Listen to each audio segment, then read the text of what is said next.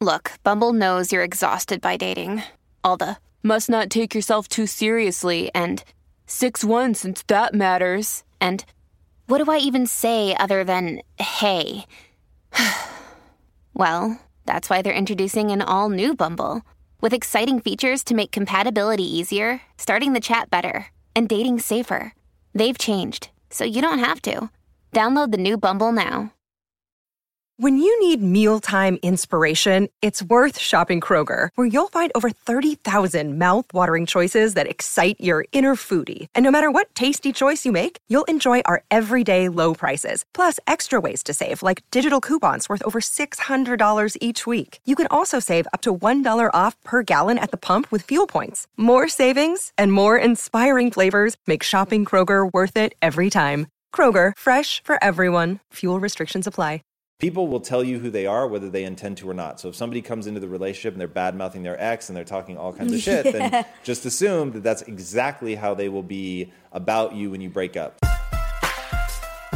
Hey, everybody, welcome, welcome, welcome to our Facebook Live episode of Relationship Theory. I'm your co host, Tom Bilyeu, and I am here with Lisa Bilyeu. Yeah, buddy. And we're going to be talking relationships, taking your questions as always. All right, next question. Um, so, Ellen Elton says, I've had huge trust issues to break through. I've been making progress. It's about me, not anyone else. That's more That's of not a, a yeah, I guess that's more of a statement. that was a topic, sorry. I was like, there's no question mark at the end of it. um, So, made- how, what, how do you get over your own trust issues? Is that where we're headed with that? Yeah. Um, Well, I think one, it's important to note that some people aren't worthy of trust, but you have to take people on a case by case basis. And this is something that I think about, you know, when you hear other people's stories and something calamitous has happened to them and you get how they find themselves in a difficult position or even just people that find themselves single in their, you know, mid 30s or early 40s or Jesus later and at that point you've had so many experiences how do you come to meet any person with um, a freshness a lightness and while I won't say that I could answer that question from a relationship perspective, I can tell you guys how we did it from a personality perspective. So, business has hardened us both. I think that's fair. Um, I wanted it to toughen me up, so that's probably even more dangerous. And then we began to detect in each other's personality like a lack of lightness, levity, if you will. And so we really had to process through that and talk about how we bring that that sort of lightness. Um, God, what the word? Childlike. Like when somebody is just enthralled by life. They're upbeat, they're passionate, they're excitable. Like there is a lightness. That's the perfect word. I don't have anything better to it. To them, there's um, God, I, I, not, it's not frivolous. There is a word for this, but uh, I am totally blanking on it right now. And we had to engineer that back into our lives because as we got um, toughened by business, as you get burned by a thousand different things and people and um, moments, that it does begin to steel you against things. And I think that that is useful but only to a point. So i would say in a relationship you you have to watch out for that. You have to be able to approach a new person um, not foolishly not foolhardily. You don't throw yourself into you know love and move in after a week. I mean that's not what i'm saying but you do need to be able to say this is um, a person. Their brain is plastic. They can change. So even if they have been a negative influence in somebody else's life if they have been somebody unworthy of trust in the past like is this somebody that I'm interested in enough that we can grow together and process through this and talk through it, define things that are meaningful to us from a trust perspective. Um, and I, I think that it, you know, it's going to be a little bit slow in the beginning. You can't ask somebody to be totally vulnerable with you on day one, you know, so it takes time. But I think you focus on the mechanics, create a safe space, create rules. Um, if you tell me anything in confidence, like I'll, I'll just tell you this right now. If my wife were to uh, cheat on me, I would still never reveal your secrets. You know what I mean? And like, so, but that's like an because that's not thing. i was about to say that's because you're, that's not who you are Right. and to sink to other people's levels when they treat you badly um, isn't who you are as a human being so i think in those moments that's when you're tested because it's very easy to say i'm never gonna you know um, i don't believe in payback and you know getting somebody because they've done me wrong but it's very different when you're feeling that emotion um, and that's yeah that's not who you are Yeah, so I think that at the end of the day, if you have trust issues that you have to process through, you have to remember that not everybody's the same, um, that you need to create the space for people to earn that trust, not make it an impossible bar to um, get over, that it is a reciprocal thing, that you're literally rules of engagement. And uh, we have rules of engagement in our relationship. I think every relationship needs them. I think you need to tell somebody your expectations uh, in terms of like, hey, if I'm going to tell you something, I want to make sure that this isn't going to be used against me. And then people will people will tell you who they are, whether they intend to or not. So if somebody comes into the relationship and they're bad mouthing their ex and they're talking all kinds of shit, then just assume that that's exactly how they will be about you when you break up. So remember, you don't divorce the same person that you marry, um, which I've always found fascinating. And the moment I heard that, I committed to myself that I would be the same person in any relationship when it was going well and when it was going poorly. Um, and so obviously, I hope to never experience that or have to prove that in our relationship. But I've had other relationships in which I've been able to prove that to myself, um, and and so just see how people are.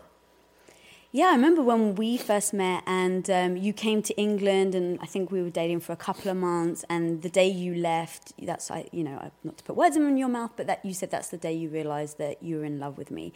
And I remember you had returned back to England, and uh, sorry, returned back to America, and I was in England, and you called me and told me that you love me.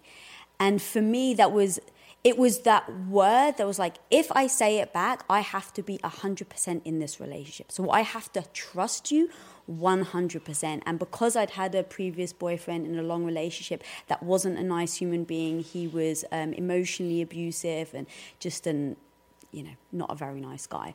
So when you had said that, I had told myself, if I say it back, this is when I'm going to give my 100%. I'm not just going to say it back and you know, still not trust you. Like that was kind of my, at least in my head, that was my rule. The next time I say I love you, but I have to give it my all in that relationship. So yeah, like that was once I said it back, I was like, I'm gonna trust you, knowing that it's very possible you're gonna hurt my, hurt me, whatever.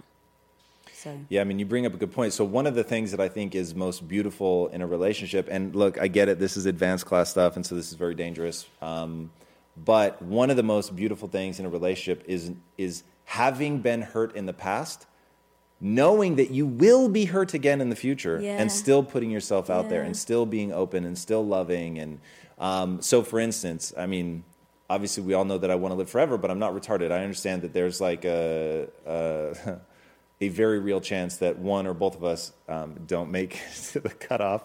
And so that even if we don't get, even if we were to never separate, I actually have a really hard time saying the word divorce. Like I've so ingrained it in my head. So even if we were to separate for whatever reason, um, you got emotional and that totally distracted me. sorry. No, just uh, it like caught me by surprise. So, and I promise it happened one time in an interview, and I didn't say anything, and then I kicked myself later. So, I don't even remember what I was saying. I don't now. even remember either. I think we need to move on to the next question. Oh, Really? do you remember what you were going to say? Uh, just about, I think it was. I don't. My Sorry. wife got emotional. She never gets emotional. All right. Uh, so yeah, I never. I'm weird about the word divorce. I don't make jokes. I don't talk about it. Um, so yeah. And the whole I could find it again, but it would take me a while. yeah, all right, never mind. Okay. Sorry to those listening to the podcast who can't see that your eyes got a little glassy there. Um, okay, this question is from Tracy Scott. Why did that make you emotional? I guess we should finish at least that thought. Why did you not say The fact that I won't say the word divorce. Yeah, because you, you. I love that you have that hard line. Like sometimes you say things to me, like you tease me a lot, and depending on what emotional mood I'm in, I don't want to be teased. Right. And so sometimes if you tease me and it's just hit me wrong, um, yeah, it just Like that's the one thing you'll never tease me about. That's the one thing because it holds so strong in your heart that you just never you never joke about it. You never tease me, and that that little thing just I don't know. It just really always shows me how much you love me. Well, To not no, be I love it. cheesy. No, no need to be cheesy. The interesting thing is that for me, it that isn't about love. That's about commitment. And there's a reason that I delineate. So the when I got ritualistically scarred for our wedding, there was a reason that I separated those two things. Um, in fact, I even separated passion from that.